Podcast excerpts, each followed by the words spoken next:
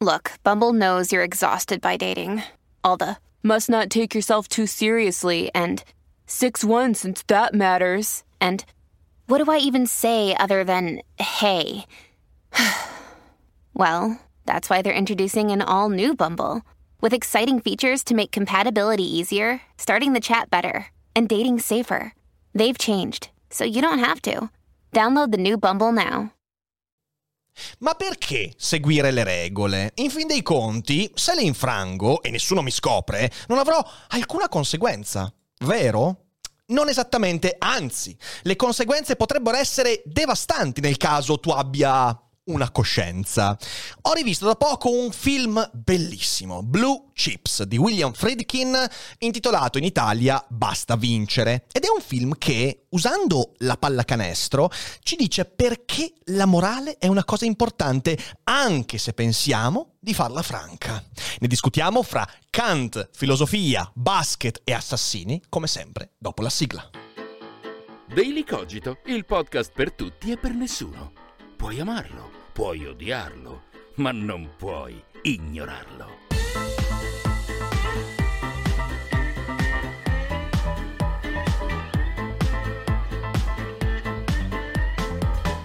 Blue Chips è un film del 94 che adoro, peraltro diretto da quel genio di William Friedkin.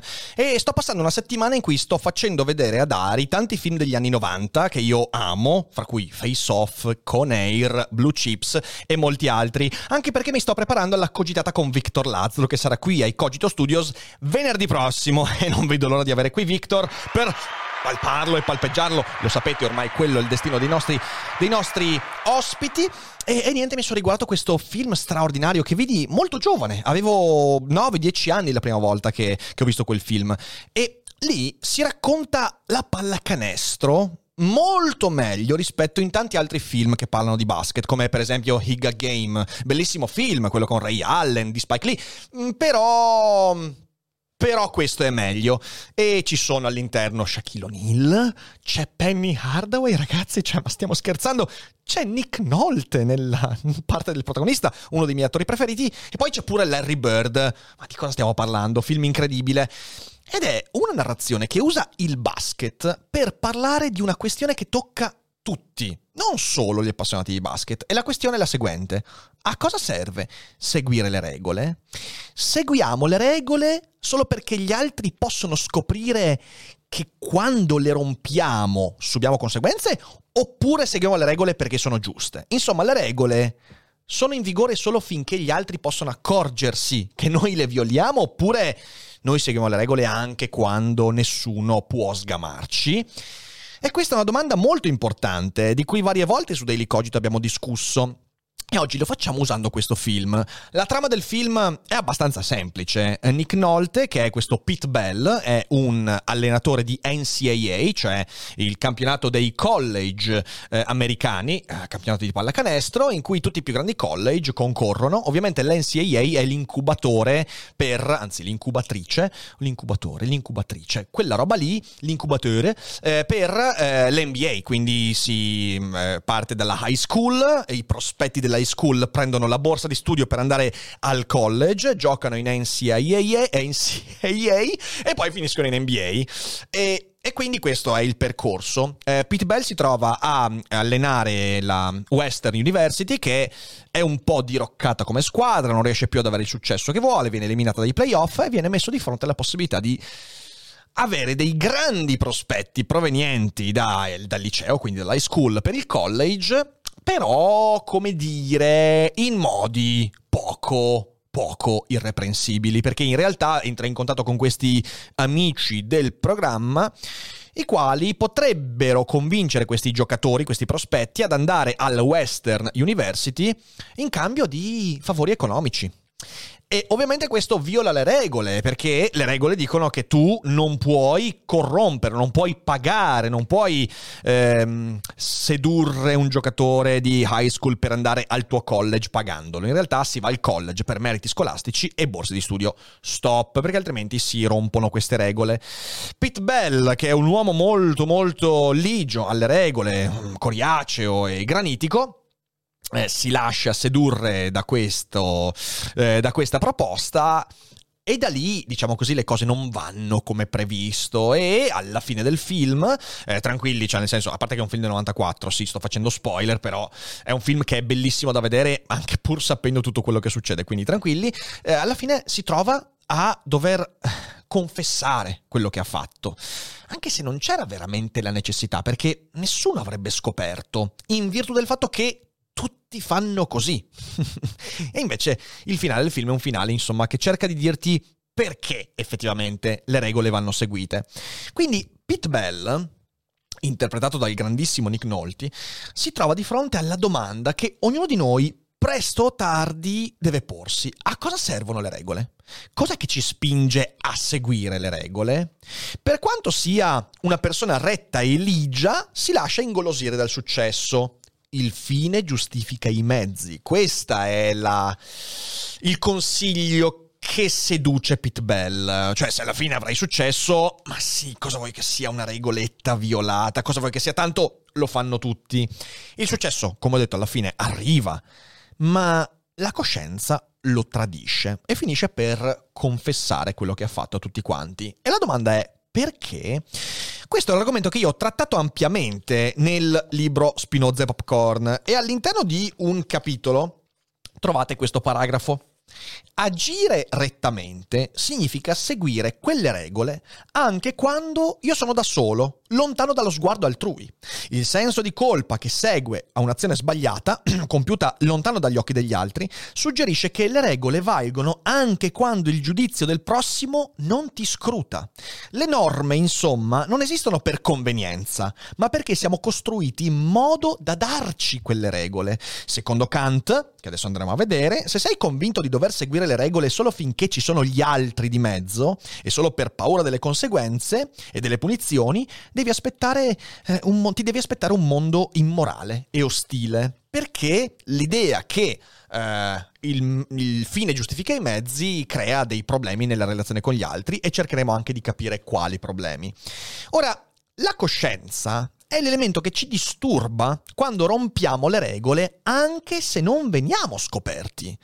Compio un'azione, diciamo così, scarsamente morale faccio del male a qualcuno o magari violo anche una regola minima che non danneggia veramente nessuno, però avete presente quel tarlo che ti rode dentro, quella coscienza che poi cerchiamo di mettere a tacere e a volte non riusciamo a metterla a tacere. C'è una serie TV che parla di questo, almeno non tutta la serie TV che poi è molto deludente, però nella prima puntata di The Last Man on Earth, eh, Phil, che è il protagonista di questa serie, che in realtà non vede lui come ultimo uomo sulla Terra, perché dopo pochi minuti dall'inizio della serie lui trova già una donna con cui eh, mettersi a fare bisboccia in questo mondo dove l'umanità sembra scomparsa, a un certo punto c'è questa scena in cui Phil è convinto che essendo scomparsi tutti quanti, beh, si può violare qualsiasi regola, quindi passa con il rosso al semaforo, rompe le vetrine, dorme in casa di sconosciuti, fa tutto quello che fa perché a quanto pare, secondo Phil, le regole venivano seguite solo finché c'erano gli altri a limitarci, mentre la sua compagna, eh, che appunto lo, lo, eh, lo, affianca in queste disavventure, eh, cerca di rispettare tutte le regole anche se non ci sono gli altri a farle rispettare, perché lei non è convinta che il fine giustifica i mezzi, è convinta invece che le regole vadano seguite perché è giusto seguirle. E mh, mm, la prima puntata almeno, poi ripeto, questa cosa si perde purtroppo, era molto interessante, non si sviluppa come avrei sperato, passato.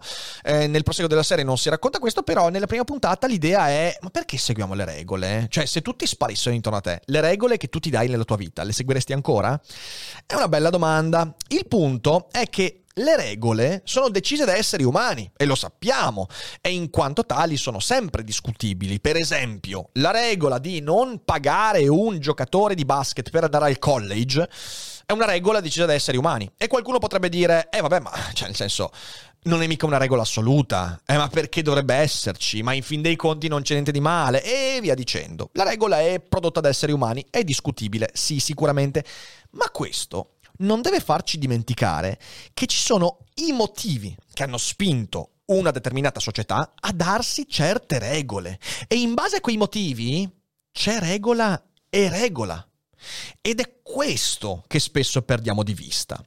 Ora, Kant era molto convinto che la legge e la regola che una civiltà si impone possa fondarsi sulla ragione, cioè non sulle conseguenze, sulla punizione, non sul fine, ma sulla ragione. E adesso cercheremo di capire cosa vuol dire questo. Era convinto che la regola, di conseguenza, si debba seguire non per paura della punizione, ma per la sua connessione con la verità. E all'interno della critica delle capacità di giudizio noi troviamo svariate cose importanti, ma troviamo soprattutto le formulazioni dell'imperativo categorico. Ora, l'imperativo categorico è quella regola che l'essere umano deve darsi per fondare la sua esistenza morale. È un imperativo ed è categorico. È imperativo perché ha a che fare con il dovere, non puoi non seguirlo ed è categorico perché ha a che fare con le nostre forme dell'intelletto, quindi è una cosa a priori che si fonda prima delle conseguenze. E le tre formulazioni, che poi ritroveremo perché sono molto importanti, sono espresse in questo modo. Primo, agisci in modo che la massima della tua volontà possa valere sempre al tempo stesso come principio di una legislazione universale, cioè che la massima che tu ti dai per agire, che è soggettiva, corrisponda a una legge universale, quindi oggettiva. Questo è molto difficile, cercheremo di vedere come fa. La seconda formulazione dice agisci in modo da considerare l'umanità sia nella tua persona, sia nella persona di ogni altro, sempre anche come scopo e mai come semplice mezzo. Cioè, il fine non giustifica i mezzi, quando il mio fine è disumanizzare qualcuno, è trarre un vantaggio usando qualcuno come mezzo, o peggio, usando la mia umanità come mezzo per il raggiungimento di uno scopo. Il mio scopo dovrebbe essere sempre l'umanità in sé per sé. E la terza formulazione dice agisci in modo che la volontà, con la sua massima, possa considerarsi come universalmente legislatrice rispetto a se medesima. Questa è quella più complicata, ha a che fare con la volontà, con l'autonomia della volontà, quella che è la tua volontà, quindi che ti spinge ad agire, deve fondarsi come legge universale. Di nuovo la corrispondenza di soggettività e oggettività. Eh, questa è una prospettiva molto complicata. L'etica kantiana è una prospettiva difficile da fare proprio nella vita. E perché? Beh, per tanti motivi. Però vi faccio, vi faccio un esempio, ok? E per fare questo esempio faccio un confronto fra il modo con cui Kant intende la moralità e il modo con cui Socrate intende la moralità. Allora, facciamo, prendiamo una regola. Perché non bisogna uccidere? Cioè, cos'è che rende l'assassinio indesiderabile e non perseguibile? Secondo Socrate, io non devo uccidere le altre persone perché voglio che il mio agire sia un'eccezione. Cioè, se io uccido qualcuno, non solo non voglio farmi scoprire, il che significa che io so di contraddire le regole che la società si è data, ok? Se non fosse così, se la società non si fosse data quella regola, io ucciderei in una società che rende normale l'omicidio e io sarei sempre omicida e eventuale vittima. È il motivo per cui Socrate critica la pena di morte, critica quindi la pena capitale. Perché in fin dei conti non posso vivere con la consapevolezza di stare in un mondo di assassini. Perciò io non devo uccidere, perché vorrei essere semplicemente l'eccezione che conferma la regola. La regola è non uccidere, io invece sono l'eccezione. Ovviamente questa prospettiva è una prospettiva razionalista, cioè io fondo su un ragionamento che è logico il mio agire morale. Kant è un po' diverso. Kant dice io non devo uccidere perché non posso far sì che la, mia, la massima del mio agire sia universale. Questo fonda l'etica trascendentale di Kant. Possiamo dire da questo punto di vista che Socrate fonda la sua morale un po' su un principio utilitarista, cioè non uccido, certamente perché è sbagliato in sé per sé, ma anche perché ci sarebbe una conseguenza poco simpatica. E quindi non uccido tenendo conto della punizione e anche del fatto che magari qualcuno potrebbe uccidere me. Se io non uccido e se tutti agiscono non volendo uccidere, siamo a posto. Qui c'è un principio anche che tiene conto delle conseguenze. In Kant quel principio viene completamente eliminato. Anzi, dirò di più, in Kant la conseguenza non solo non ci fa agire rettamente, l'assassino probabilmente resterà un assassino pur sapendo che la sua vita magari è in pericolo poi. Non è un buon deterrente, ma in realtà il punto è che lui fonda in modo trascendentale quella regola. Non uccidere perché non puoi rendere universale la regola. E questa è la grande difficoltà di considerare la prospettiva kantiana. Il, tent- il tentativo di Kant, infatti, è radicale. È quello di fondare una morale da seguire prima di scoprire quali siano le conseguenze nel rompere quella morale. Io devo seguire questa regola perché è giusta. Perché è giusta e ho capito in anticipo che è giusta in quanto è fondata su un qualcosa di universale, su una legge universale. Non devo aspettare le conseguenze, io so, potremmo dire quasi intuitivamente che è giusta. Puoi seguire i grandi chef, più famose pop star, i più noti influencer, o puoi seguire la libertà. Nuova Jeep Avenger e-Hybrid for Freedom Followers. Nuova tecnologia hybrid con cambio automatico, select terrain e infotainment da 10 pollici. Nuova Jeep Avenger, benzina ibrida ed elettrica, tutte alla stessa rata con incentivi Jeep. Prova la nuova hybrid sabato 18 e domenica 19. Info su jeepofficial.it. La filosofia, in fin dei conti, se andiamo a guardare, giustifica l'etica proprio con la ragione, ovvero cerca di produrre un sapere, un discorso che ti permette di scoprire a priori quanto una regola sia universalizzabile. Che ci piaccia o meno, che rifiutiamo o meno l'etica kantiana, per esempio nell'ambito della bioetica, questo è molto utilizzato. La bioetica, in fin dei conti, cerca di fondare un sistema di regole che rendono morale, per esempio, la relazione medico-paziente, prima che le conseguenze nella violazione delle regole portino, porti la loro conseguenza. Ok? Quindi la bioetica serve per sapere prima cosa è giusto di quella regola, perché quella regola va seguita e su cosa si fonda. Il problema è che più spesso le regole trovano la loro giustificazione quando misuriamo i danni derivati dalla loro violazione. E questo accade quasi sempre. Ci accorgiamo, noi ci pentiamo di aver rotto una regola perché ci accorgiamo posteriori che quella regola forse aveva un senso. E nel film Pete Bell scopre esattamente questo. Potremmo dire che kantianamente lui sapeva già che violare quella regola era sbagliato. Ed è ciò che poi effettivamente fonda il suo senso di colpa. Ma ciò che Pete Bell scopre, ed è il punto geniale del film, è che le regole rotte, violate, avevano una fortissima ragion d'essere. Le regole non stavano mica lì soltanto perché qualcuno le aveva scritte nere su bianco in base al suo arbitrio. Pete Bell scopre che quelle regole sancivano un confine invalicabile. E quel confine invalicabile è non si può pagare uno studente per andare al college. Attenzione! La regola è questa. E uno, vedendola superficialmente, dice: E eh, vabbè, e sti cazzi, do 10 euro allo studente, l'ho pagato e non succede niente. Ma perché quella regola? Ecco quello che dicevo, ci sono dei motivi per cui una società si dà delle regole. Perché questa regola va seguita kantianamente a priori? Perché possiamo individuare il motivo che ci ha portato a quella regola. Lo studente che viene pagato per andare al college sceglierà il college e il suo futuro per i motivi sbagliati. Questa regola del non pagare lo studente per andare al college si fonda su un motivo che è molto più profondo rispetto al basket, alla corruzione, ha a che fare con la libertà e con la capacità di scelta.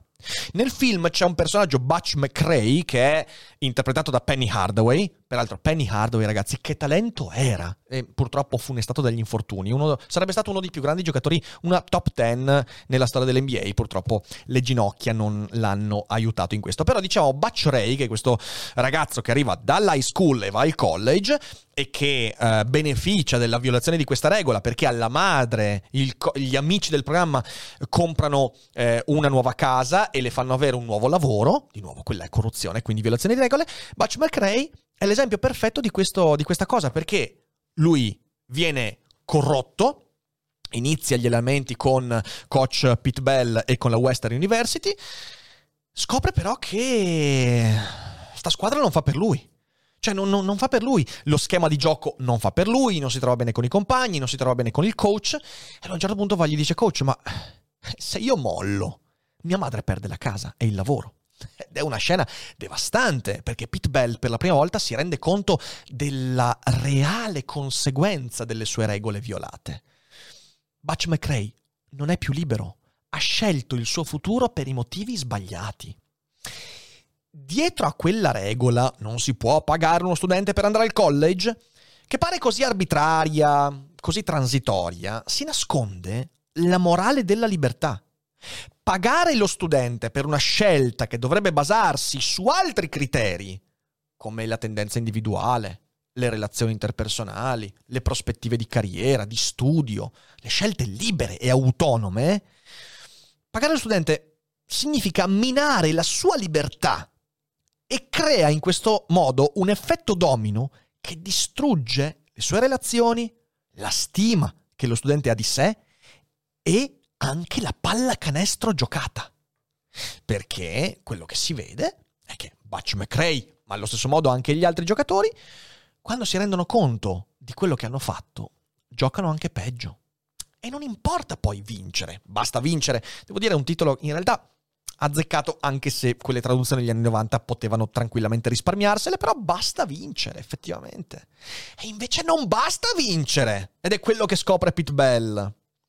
Pete Bell contraddice con il suo comportamento tutte e tre le formule kantiane dell'imperativo categorico.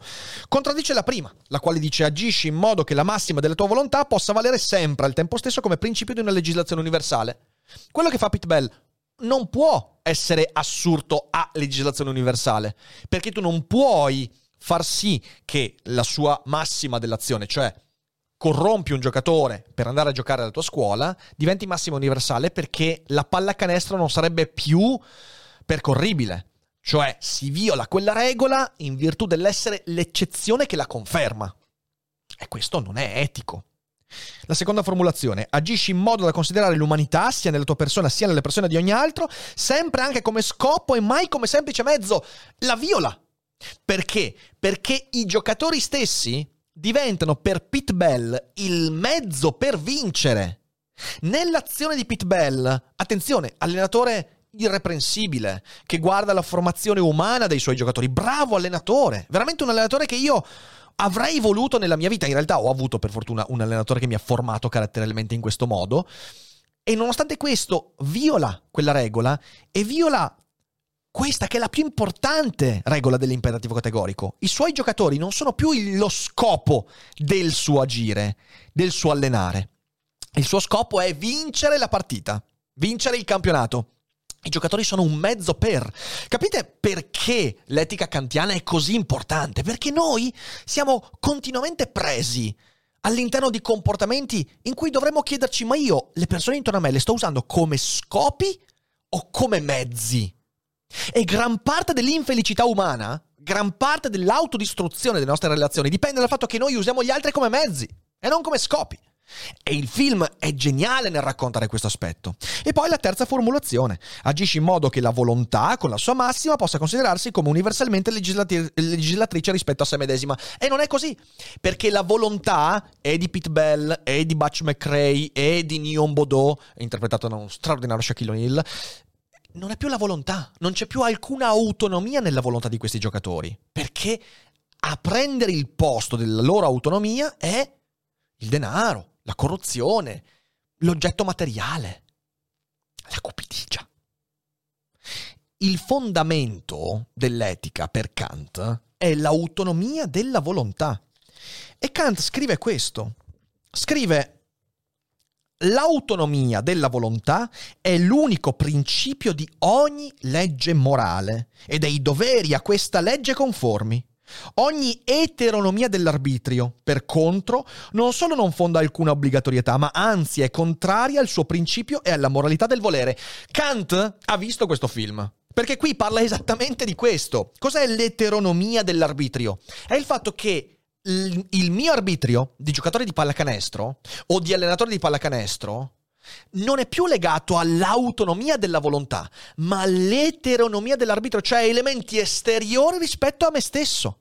In quel caso non sto più fondando la libertà di scelta e quindi l'autonomia della volontà e quindi la moralità del mio agire. No, in quel caso lì io sto usando gli altri come meri mezzi per il raggiungimento di uno scopo che poi magari si rivela non così tanto importante. Ora, la prospettiva kantiana, lo dicevo, è radicale e in quanto tale irrealizzabile, o meglio, realizzabile in un mondo veramente ideale. Forse la prima vera utopia nella storia della filosofia, questa legge morale che si fonda su se stessa e ci fa capire a priori cosa è giusto e cosa è sbagliato. Un po' più difficile di così. L'essere umano è imperfetto, è scemo, è pieno di difetti, è pieno di tentazioni, è una creatura biologica e quindi fallibile. E quindi spesso, più spesso di quanto vorremmo ammettere, impara il valore delle regole dalla sofferenza prodotta dalla loro violazione. E quindi noi violiamo le regole, magari anche sapendo, come Pete Bell, che la regola andava seguita, quando soffriamo tanto per quella violazione, quando ci rodiamo il fegato, quando stiamo male, impariamo che quella regola non andava violata. Ma ormai lì si è già avviato un sistema di conseguenze ed effetti difficili da fermare. Pete Bell eh, è la sua coscienza morale, è la sua coscienza che combatte contro le sue azioni. Pete Bell non riesce più a dormire, Pete Bell mente, è una persona molto sincera che finisce per mentire.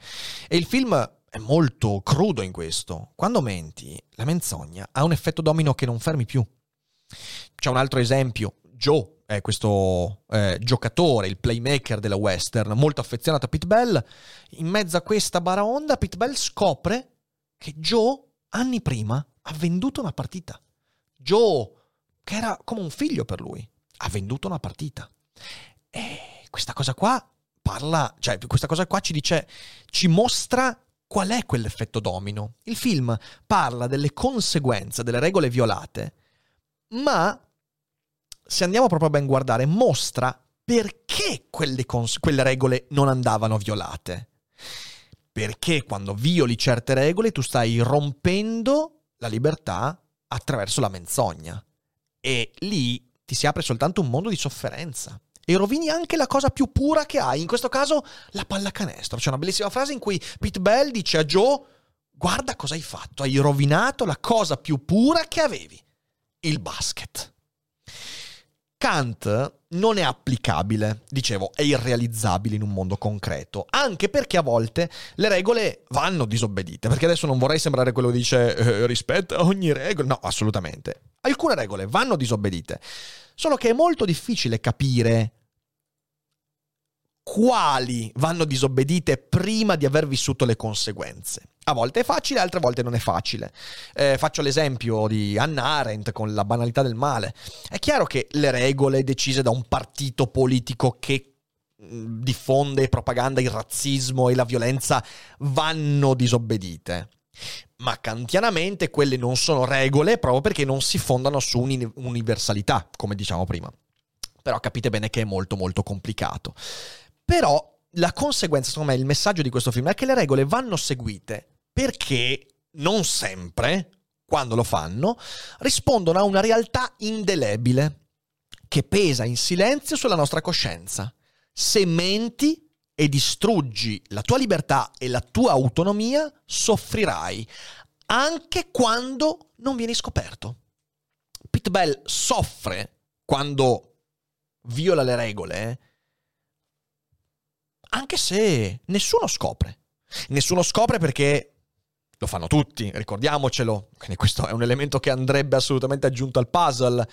Però nessuno gli porterà conseguenze. Nessuno. Eppure Pete alla fine confessa. Perché? Perché soffriva.